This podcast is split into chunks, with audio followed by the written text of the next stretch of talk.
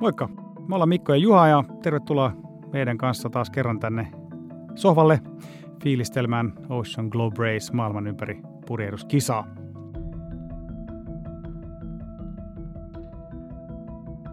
Tässä jaksossa voitaisiin ottaa askel taaksepäin ja kerrata vähän, että mistä tässä Ocean Globe Race-kisassa on oikeastaan kyse.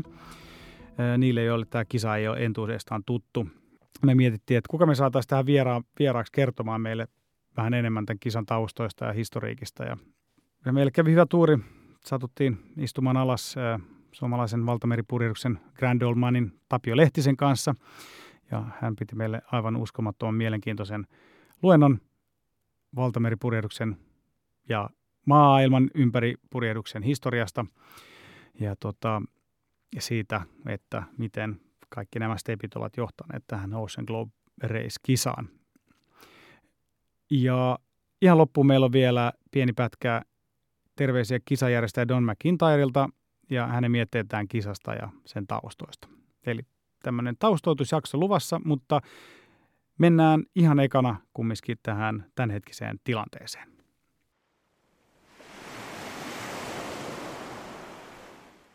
Joo, katsotaan. Eli tota, tällä hetkellä, kun trackerista katsotaan, niin Fleetin ekalla veneellä, eli ranskalaisen, ranskalaisen Mari Tabarlyn kipparoimalla Pen Duke nelosella ja vikalla veneellä, eli itse asiassa kisan järjestäjän Don McIntyren omistamalla Explorerilla on jo about tuhat mailia eroa. Eli aika pitkäksi tämä fliitti on venähtänyt jo tässä muutamassa viikossa. Niin, ja itse asiassa ihan perää pitää amerikkalainen sotaveteraanien miehittämä Godspeed – jonka piti pysähtyä Portugaliin korjaamaan hajonnutta spinnupuomia. Ja tämä niiden pitstoppi kesti kolme päivää, joten se vene on aika lailla ulkona tästä ekasta legistä. Mutta siellä ne näyttää painavan pitkin Afrikan rannikkoa kohti Kanarian saariin. Ja tästä stopista tuskin tulee mitään lisärangaistusta, sillä toi spinnupuomin korjaaminen vei niin pitkään, että veikkaan, että siinä on ollut tuolle tiimille rangaistusta ihan, kert- ihan tarpeeksi. Mutta joo, jatketaan kisa-updatea täältä peräpäästä.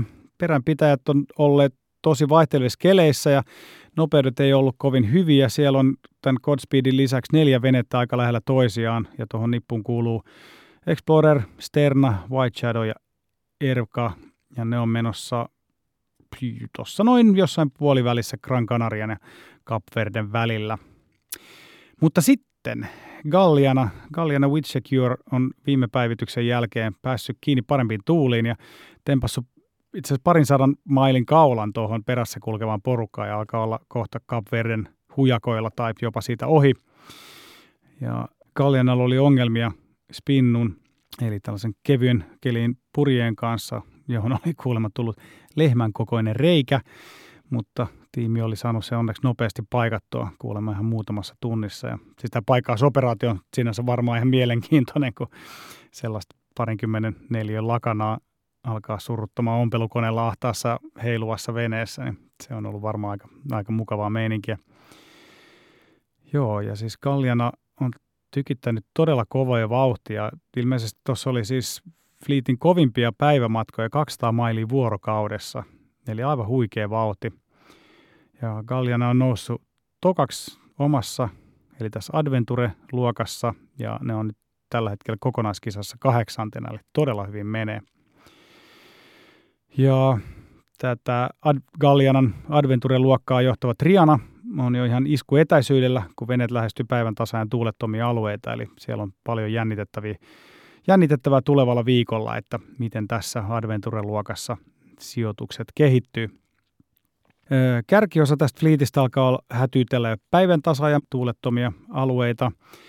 Kisaa johtaa tällä hetkellä aika reilulla kaulalla Mari Tabarilin kipparama Penduik nelonen.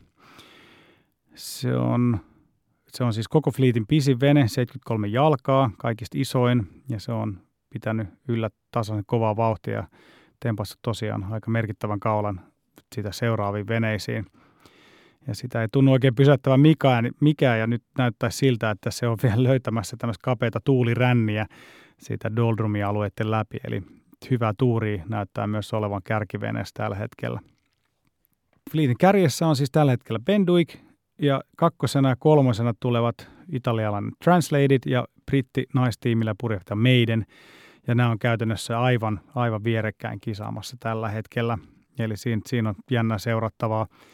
Ja nelosena kokonaiskisassa ja aivan ylivoimaisena ykkösenä omassa Sajula luokassaan on Spirit of Helsinki. Jussi Paavosepän tiimi on pitänyt yllä ihan hurjaa vauhtia. Ne on siis aivan omaa luokkaansa näihin muihin Sajula luokan veneisiin verrattuna. Ja ne on monena päivänä mennyt tuplamatkan samaan luokan verrokkiveneisiin verrattuna. Eli aivan loistava meininki. Ja veneessä kuuluu kaikki olevan kunnossa, tiimillä hyvä fiilis, viikon kohokohtaan hernekeitto päivä torstaina niin kuin kuuluukin. Öö, joo, Spirit on tästä kärkijengistä ainoa vene, joka on lähtenyt hakemaan pasaatituulia vähän kauempaa lännestä.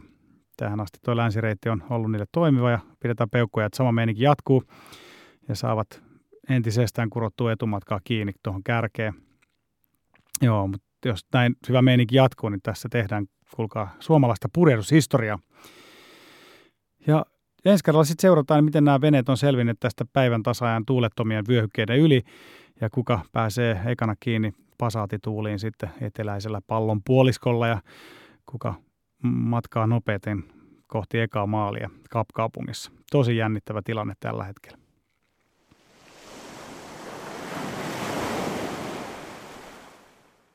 Eli kyseessä on Ocean Globe Race, monelle kuulijalle tuttu kisa, mutta hyvä käydä perusteet läpi.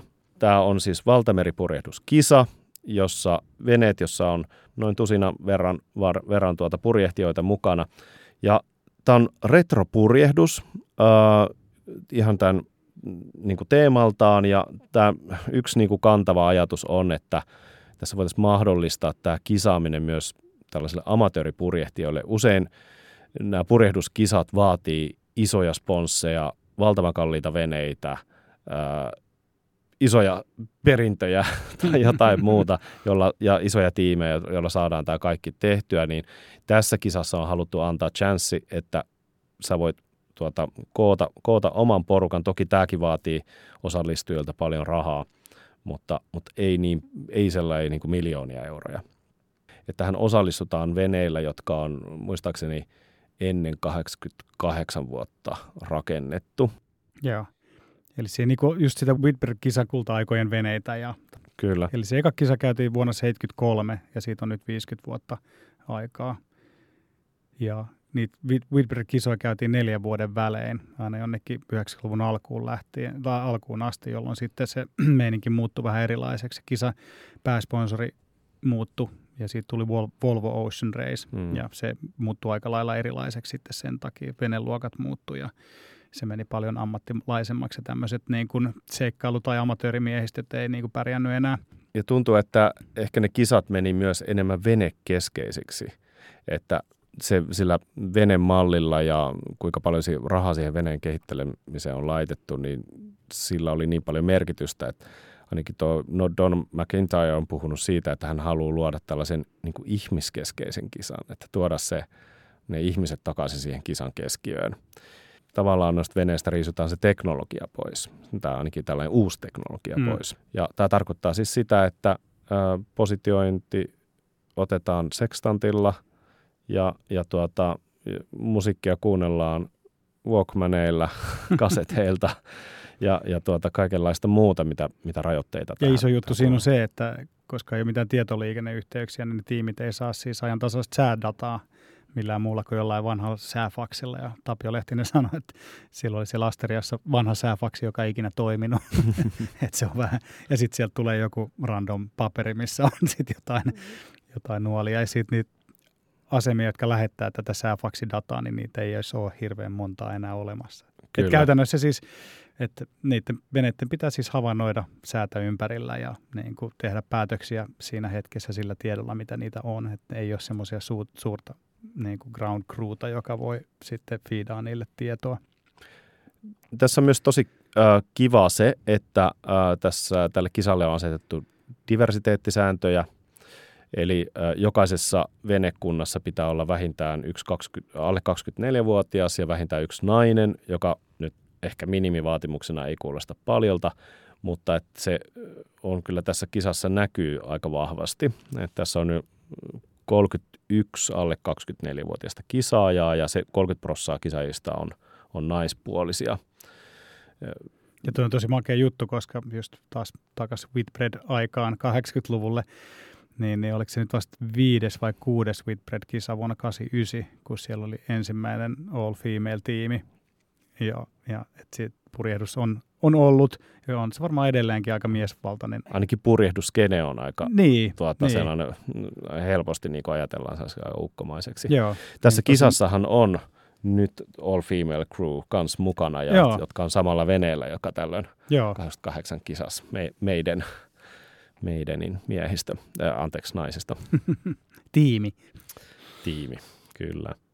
Äh, tällainen pikku faktoidi, äh, nuorin kisaaja on 17-vuotias, hän on australialainen nuori kaveri ja vanhin kisaaja on 73-vuotias kapteeni. Et aikamoinen range tuossa ikähaarukassa. Tämä on tosi makea ajatella sille itse sille 17-vuotiaana. Ei olisi tullut mieleenkään, että mä olisin lähtenyt maailman ympäri purjehdukselle. Mutta sitten on tosi makeat ajatella myös, että, niin, että jos tuolla on 73-vuotias ukko mukana, niin siis meillä on tässä vielä hyvin aikaa niin kuin, laittaa meidän game kuntoon ja pestautua maailman ympäri purjehdukselle. Kyllä mä mietin, että päästäisinkö mä mun isää purjehtimaan. No, luultavasti en, mutta mä luulen, että tällä, tällä kaverilla sen verran propseja, se että, että se olla, että se ei varmaan ihan- pärjää. Ekalla reissulla, joo. Niin tosiaan 14 venekuntaa, sekin on makeeta. Oliko nyt 30 venettä, jotka ilmoittautu tähän näin? Ja kesällä oli vielä 16 mukana ja nyt on enää 14. Että tuo on niin kuin aikamoinen kisa ylipäätään siitä, että pääsee sinne lähtöviivalle. Ja tosiaan ympäri, ympäri maailmaa porukkaa 23 eri kansalaisuutta. Ja ö, iso osa Englannista, Ranskasta, Suomesta osallistujia on yhteensä 31 purjehtijaa kahdella eri veneellä, joka on aika paljon Suomen kokoiselle maalle. Mutta sitten on maita kuten Brasilia, Afganistan, Japani, Intia ja Tsekit. Et, et kaikenlaisista maista kyllä tuota, osallistujia. Joo, ja siis tämä on yksi syy, minkä takia me halutaan tehdä tätä podcastia, koska kiinnostaa todella paljon seurata, miten noin suomalaisveneet ja suomalaiset tiimit pärjää, pärjää tuolla kovassa seurassa. Tästä tulee kyllä todella, todella mielenkiintoista. Okei, puhutaan vähän reitistä. Eli tämä Ocean Globe Race on jaettu samalla lailla kuin Whitbread-kisat, niin se on jaettu useaseen eri etappiin. Tässä on neljä etappia, ja ne kaikki on pituudeltaan noin 5-8 tuhatta mailia. Eli merellä ollaan aina joku 5-7 viikkoa putkeen. Eka etappi on Southamptonista Atlantia etelään, Etelä-Afrikan Cape Towniin, jossa on eka pitstoppi, pari viikon tauko, jolloin tiimit voi lepää ja huoltaa venettä ja korjata vaurioita ja, ja niin edelleen. Tätä eka legiä ehkä määrittelee, no Pohjois-Atlantilla tietenkin saattaa olla vielä siinä aika isoja myrskyjä tai matalapaineita, joka voi olla mielenkiintoista. Ja tota, mutta et ehkä just siinä, sitten kun päästään päivän tasaajan kohdille, niin siellä on nämä niin sanotut doldrumit, eli tämmöiset tyynet alueet. Et sitten se on semmoista tosi taktista shakin peluta siellä niin, että mikä vene juttuu tyyniin, tyyniin kohti ja ketkä löytää tuulta ja pääsee etenemään. Ja. Siinä on sellaiset tuulenhaistelijat hyvässä arvossa sitten veneessä. Joo. Et kun monesti mulle ainakin tulee mieleen niin kuin valtameripurjehdukset silleen, että on helvetillinen tuuli koko aika ja vettä lentää ja kaikki on märkää ja kylmää ja näin, mutta sitten toi on niin kuin ihan päinvastainen ja monet, monet siellä purjehtineet sanoo, että se voi olla vielä haastavampaakin, varsinkin kisassa, kun on, on kuuma ja vene ei liiku ollenkaan, on aivan tyyntä ja niin kuin, että siinä voi sitten just tiimin, tiimin yhteishenki alkaa rakoilla, kun tavallaan mitään ei tapahdu päiväkausiin ja sitten koko ajan ajattelen, että nyt helvetti muut veneet menee tuolla noin kovempaa. Joo, eli tämä Tokaleki on siis Cape Townista Uuden-Seelannin Aucklandiin ja tämä on ö, ehkä tällainen legendaarisin osa tästä reitistä. Tämä kiertää siis tuolta Etelän meren kautta, joka on tunnettu ö, ainakin kahdesta asiasta, isoista myrskyistä ja aika ajoin esiintyvistä jäälautoista. Toki tässä kisassa on turvallisuuden vuoksi on rajoitettu sitä aluetta, että aivan sinne etelään ei päästä koukkaamaan, koska sehän on, että mitä enemmän sä käy etelän kautta, niin sitä lyhyempi se reitti on. Niin mutta siellä on samalla isot hazardit, eli, eli siellä voi sattua sitten tosi huonosti, jos siellä jotain käy. Ja tosiaan tässä, tässä tuota vaiheessa kisaa, niin, niin, niin pitäisi olla jokaisella veneellä hyvä myötätuuli tukenaan, eli mennään aika vauhdikkaasti sitten kohti Aucklandia. Kolmas legi Aucklandista on kaikista pisin, siis Aucklandista jatketaan eteläisen valtameren läpi, kierretään Cape Horn ja sitten saavutaan perille Uruguayn Punta del Esteen. Se on kaikista pisin, tämä on yli 8000 mailia ja sama juttu, että mitä etelämmäksi ne veneet ajaa, niin sitä kovemmat tuulet siellä on ja sitä tota, kovempaa pääsis, mutta ja myös sit, tavallaan sitä suorempi se pallon pinnalla kuljettava reitti on, mutta samalla riskit kasvaa, niin kuin Juha sanoi, että siellä alkaa olla jäävuoria ja, ja, tota, ja koska näissä veneissä ei ole mitään mm, tämmöisiä moderneja jäävuori- tut, tai hälyttimiä, kaikki jäävuorot ei näy tutkassa, niin tota, mitä etelämässä ajetaan, niin sitä isommat riskit siellä on. Ja vikalegi onkin sitten äh, tässä mittaluokassa sprintti Uruguaysta Atlantia pohjoiseen ja takaisin kohti Southamptonia. Hauska puhua, että tämä on niin kuin, taitaa olla lyhin legi tästä niin. Etelä-Amerikasta Eurooppaan, mutta yleensä tässä sitten on vika, vikojen muuvien aika ja, ja tuota, on varmaan jyvät erottunut akanoista ja, ja, ja tuota, ainakin voittaja kolmikko alkaa olla selvillä, mutta on tässäkin vaiheessa tapahtunut vielä isoja muutoksia siinä, siinä kisajien järjestyksessä, että kaikkea voi tapahtua ihan tuossa viime hetkilläkin. Joo, ja siis on kaksi, tavallaan kaksi palkintoa jaetaan, että se kuka on niin kuin absoluuttisesti nopein ja sitten jokaisella veneluokalla tai näillä kolmella luokalla on niin kuin eri tasotuskertoimet, niin sitten maaliin päässeiden veneiden kesken sitten aletaan laskea näitä tasotuksia ja katsotaan sitten, että kuka tavallaan tasotuksilla voittaa niin kuin koko paskan. Tiedätkö Mikko, mitä tästä kisasta saa voittajapalkinnoksi? Itse asiassa en. Ei mitään. Ei mitään, okei. Okay. Tässä on ajatus, että, että voittaja saa kunniaa ja, niin, ja gloriaa niin. ja se on voitto itsessään, että on, on, on niin kuin selvinnyt ensimmäisenä maaliin. Tämä on niin kuin perinteinen, että tässä ei ole mitään rahapalkintoa niin, sitten niin. Niin kuin voittajille jaossa. Joo. Tähän väliin me voitaisiin ottaa pieni historian oppitunti. Meillä oli tosiaan ilo ja kunnia istua alas Gallianan kipparin Tapio Lehtisen kanssa juttelemaan vähän maailman ympäri purjehduksen historiasta. Ja Tapio pitikin oikein kunnon luennon. Tapio osallistui jo 80-luvun alussa ekassa suomalaisveneessä Whitbread Around the World-kisaan, joten Tapio on siis elänyt tätä historiaa itse mukana. Mä, mä oon ollut koko elämäni niin pahanlaatuinen purjehduksen sekakäyttäjä. Purjehdus on lajina semmoinen, että sitä sanotaan, että se on lifetime sport, että sen voi aloittaa alle kouluikäisenä ja sitä voi jatkaa hautaa saakka ja, ja sit sitä voi harrastaa pikkusilla veneillä, pienillä lammilla ja järvillä ja, ja, ja voi purjehtia maailman ympäri ja, ja tai nauttia Suomen saaristosta ja – tai kovista tiukoista ratakilpapurjehduksista. Että ratakilpapurjehdus on parhaimmillaan jonkunlaista tai kevyessä tuulessa intens- ja intensiivisimmillään se on jonkunlaista sakin peluta merellä ja sitten taas kovassa tuulessa se lähenee tuommoista kamppailulajitouhua ja, ja sitten taas tämmöiset pitkät valtameritouhut, niin se on ihan oma, oma maailmansa, että ne kaikki, se on kaikki purjehdusta, mutta purjehdus pitää sisällään niin kuin oikeastaan hyvin, hyvin, hyvin erilaisia lajeja. Mutta mä tykkään niistä kaikista. Jos ei aloiteta ihan kreikkalaisista, mutta, mutta tuota, nyt ylipäätään niin kuin maailman ympäri purjehduksesta, niin aloitetaan portugalilaisista. Että toi Magalles oli ensimmäinen, joka purjehti maailman ympäri – 500 vuotta sitten. Ja sitten tätä niin sanottua eteläistä reittiä, eli Round the Three Great Capes, eli Afrikan etelän kärki Hyvän Toivoniemi ja sitten on Australian lounaskärki on Cape Lewin ja sitten Etelä-Amerikan eteläkärki Cap Horn. Niin niiden ympäri etelä kautta maailman ympäri purjehtiminen, niin sitä ruvettiin purjelaivoilla – tekemään ensin englantilaisten T-klipperien toimesta 1800-luvulla.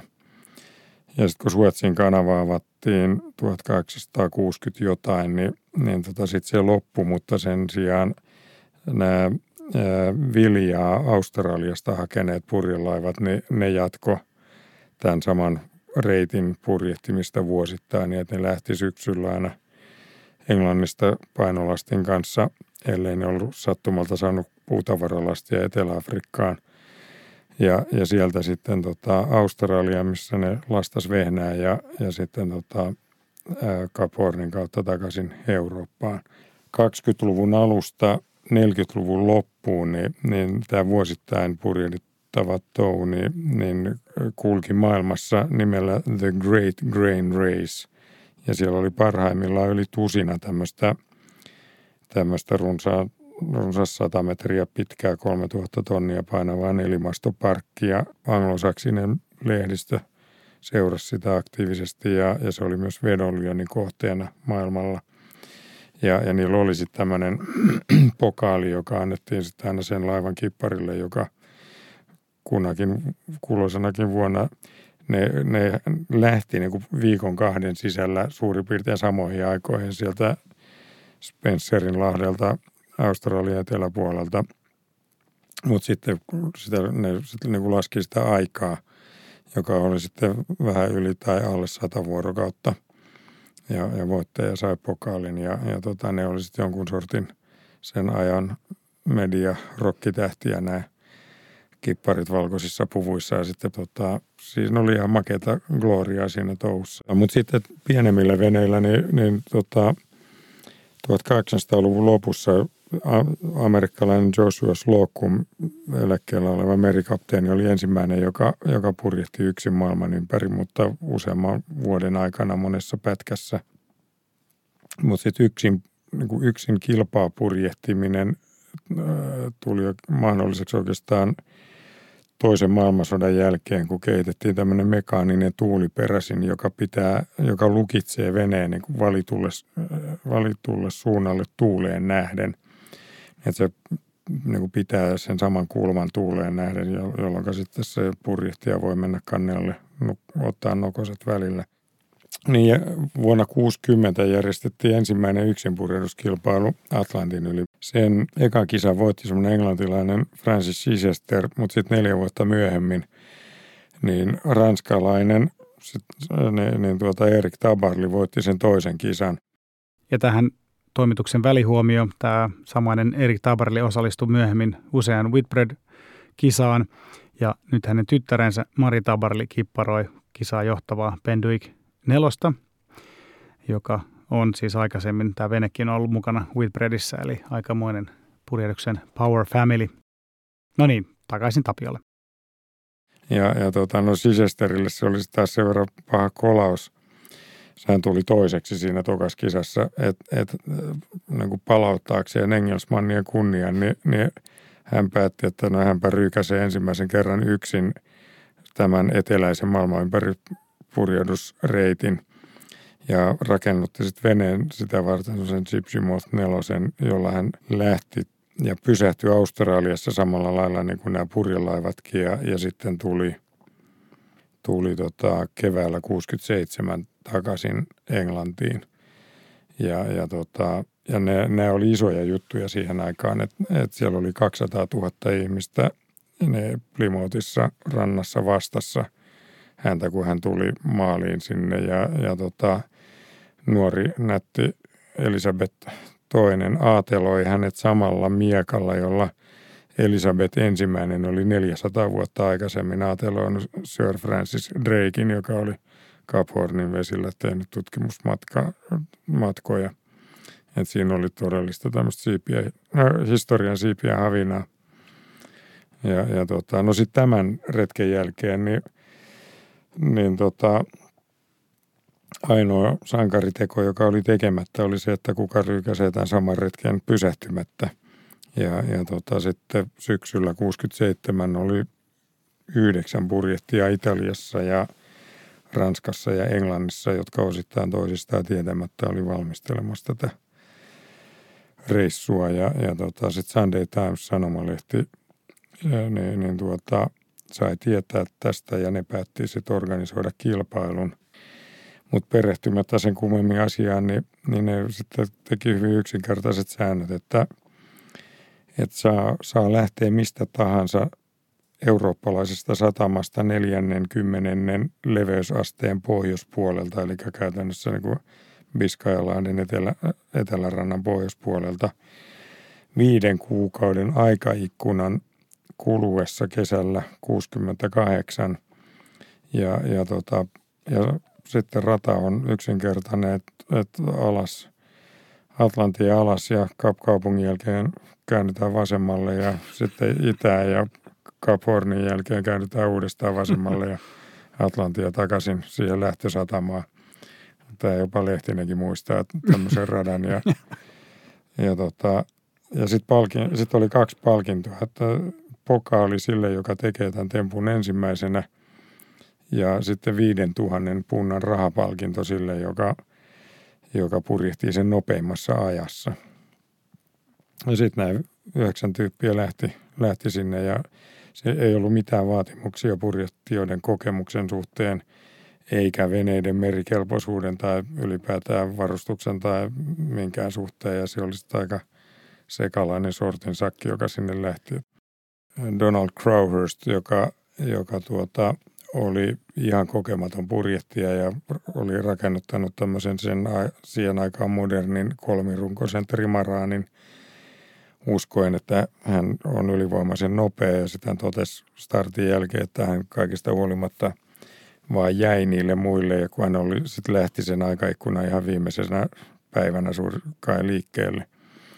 Ja, tota, ja hän rupesikin huijaamaan, koska siihen aikaan ei ollut mitään satelliittiträkkäreitä, niin, niin tota, hän antoi laivaradiolla valheellisia sijaintipositioita ja – ja sankarillisia tarinoita, miten hän rikkoi maailman ennätyksiä, niin kuin teki pisimpiä päivämatkoja ja, ja todellisuudessa hän jäi sinne päivän tasaan ja helteisiin pyörimään. Ja suunnitelmanaan, että siinä vaiheessa kun muut on käynyt kiertämässä sieltä Antarktissa ympäri Southern Oceanin myrskyssä Cap kautta, niin hän sitten muina miehinä liittyy siihen joukon kärkeen ja tulee voittajana maaliin ja kuittaa nämä fyrkat, joka siihen aikaan oli – 5000 puntaa oli, oli tota kauppalaivasto merikapteenin vuoden palkka, että se oli aika iso, iso, iso fyrkka.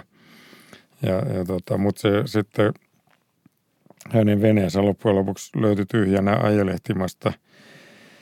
Ja, ja ne logikirjat, jotka siellä oli, niin niistä on sanottu, että ne on, ne on historian yksityiskohtaisin sekoavan ihmisen itse kirjoittama kuvaus omasta sekoamisestaan.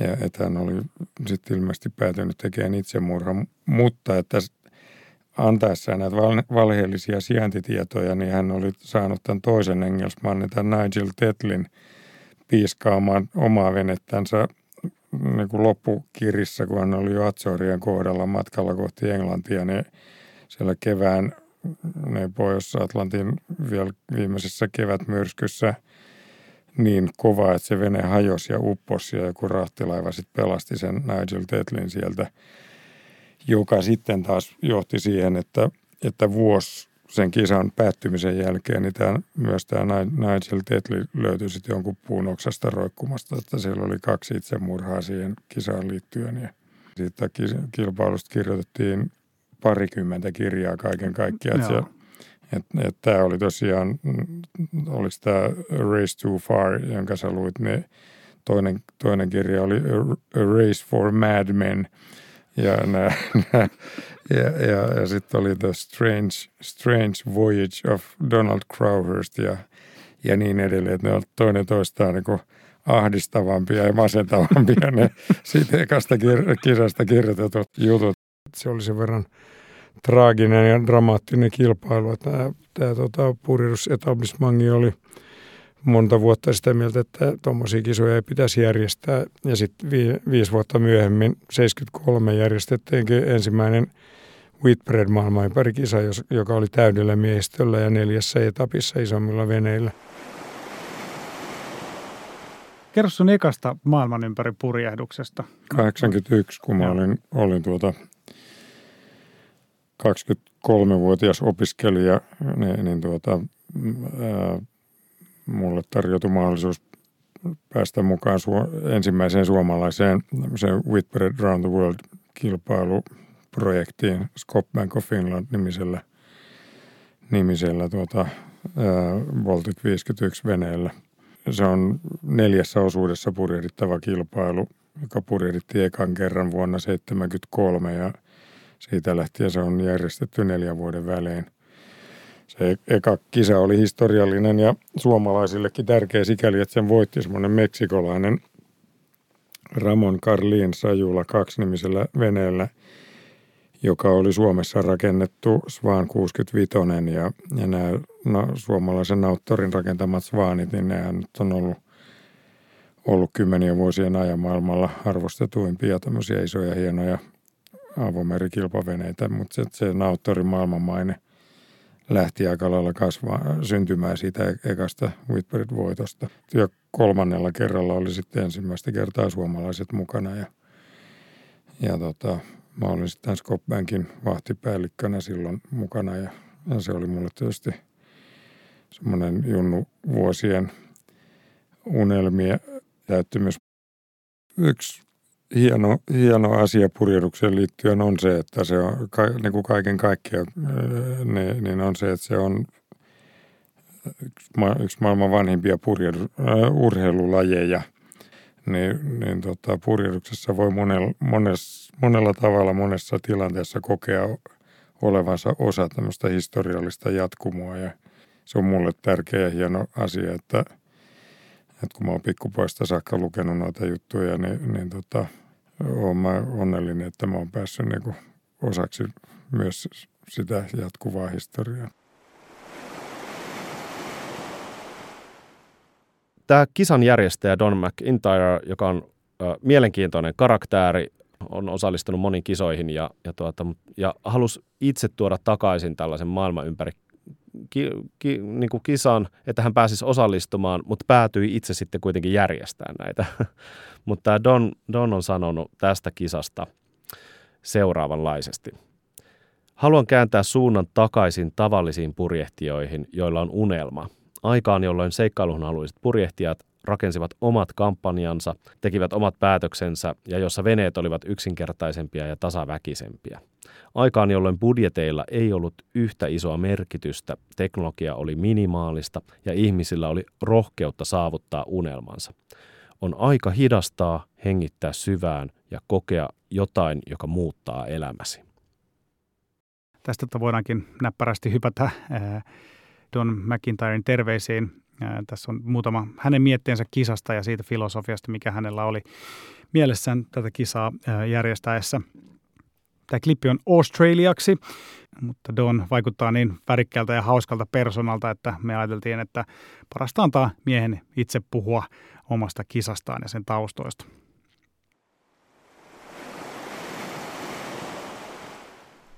G'day, I'm Don McIntyre, and at the moment I'm on my boat uh, in the Kingdom of Tonga in the South Pacific, out the front of the Royal Namuka Yacht Club. That's the host club for what we're calling the Ocean Globe Race. It's a 50th anniversary celebration of the very first Whitbread Round the World race. Now, some may not even remember that. I think you'll all know about the Volvo race, and uh, that's now transitioning into the Ocean race. Uh, but at the very beginning, 1973, it was all about the Whitbread. And it was at a time that was a lot simpler. The boats were pretty uh, ordinary, you might say. In fact, it was the first ever fully crewed round the world race. Why are we doing it? Basically, it's bringing it back to the people. All right, the the Volvo race. I followed virtually every Whitbread race, every Volvo race, and I'll continue to do that with the Ocean race. Fantastic event, great sailors, the the best of the best. They're the elite professionals. You know, you don't get any better. The technology is mind-boggling. The problem is that it's very expensive, and not everyone can make it to the Olympics. All right, so that means for the last thirty years, any sailor anywhere in the world, whoever wanted to race around the world, hasn't had an opportunity. And uh, you know, I'm a great supporter of adventure. I think it's a very adventure is a very good thing for the world and people and so on. And so we're giving it back, and we're taking you back to simple boats, simple challenges, and very low tech to keep the price down, but also up the ante on the challenge and the adventure. You know, this is really human. It's very ordinary. So What's it mean for the race? First of all, we're following the clipper ship routes. It's going to be starting in Europe. It'll then sail down to Africa. Okay, that's the first leg. There'll be a two or three week stop over there. Then from Africa, it goes across to New Zealand for another few weeks, and then uh, from there we go around Cape Horn and head up to uh, South America. Uh, another stopover, and then the final blast back to Europe. So the course is simple. The boats are the same. We're going to make three classes, okay, and they're all named after the original uh, Whitbread uh, entrance. First one is the Adventure class. That's named after uh, a Royal Navy entry. It was a Nicholson 55. So the Adventure class is boats 47 through to 55 feet. Um, then the next class, the uh, what we call the Sayula class, named after the winner of the first Whitbread, and that was a standard production uh, Nautiswan 65 that Roman, a Mexican, bought and crewed it with his family and went in and just had no experience before really at ocean racing, blew this establishment right out the window and won the race, which was fantastic. So uh, then the final class, this is where it gets really interesting, is any Whitbread boat from the first three editions of the Whitbread that's previously entered can re-enter the race. So what you may see, and it'll be up to the owners of these boats, but what you may see is a is a retake on the first edition. So that's going to be a lot of fun. And uh, then the retro nature is such that to keep the prices down and to keep the challenge real, you're working on a sextant. Okay, there's no GPSs allowed. You're not allowed to have any super high tech instruments. You can have basic instruments. Uh, you want to listen to music, you got to listen to cassette tape players. All your iPhones for the crew and the computers, they'll be sealed in a bag just before the start, and you can't open the bag again until you get to the port of the next leg. So there's a lot of interesting retro challenges there. You have the restrictions on sales. You, uh, they've all got to be Dacron. There's no high tech fibers, no high tech ropes, no nothing, which keeps the price down and increases the challenge. You've even got to keep your sails on board all the way. You have 11 sails to go around the world, and if you need a new sail in a port, it's going to cost you a 24 hour time penalty. So people have to think smart about the way they sail the boats. Safety is second to none. We'll have world's best practice on safety gear. Um, there'll be no question about that.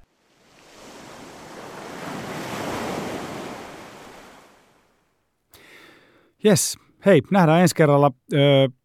Silloin veneet on todennäköisesti jossain eteläisellä pallonpuoliskolla menossa hyvää vauhtia kohti kapkaupunkia. Kerrotaan, että kuka selviytyi voittajana päivän tasajan tuulettomilta vyöhykkeiltä ja kuka pääsi ekana pasatituuliin kiinni ja missä järjestyksessä veneet on tulossa kapkaupunkiin. Tosi jänniä hetkiä luvassa. Pysykää kuulolla. Ehdottomasti ja tosiaan meitä kannattaa, tai meihin kannattaa olla yhteydessä Instagramin kautta, at sohvapurjehtijat, niin sillä löytää meidät. Ja laittakaa myös tämä meidän podcast seurantaa, niin saatte sitten älytyksen, kun uusi, uusi jakso siellä ilmestyy. Kiitos ja nähdään ensi kerralla. Joo, ei muuta kuin ahoi. Ahoi.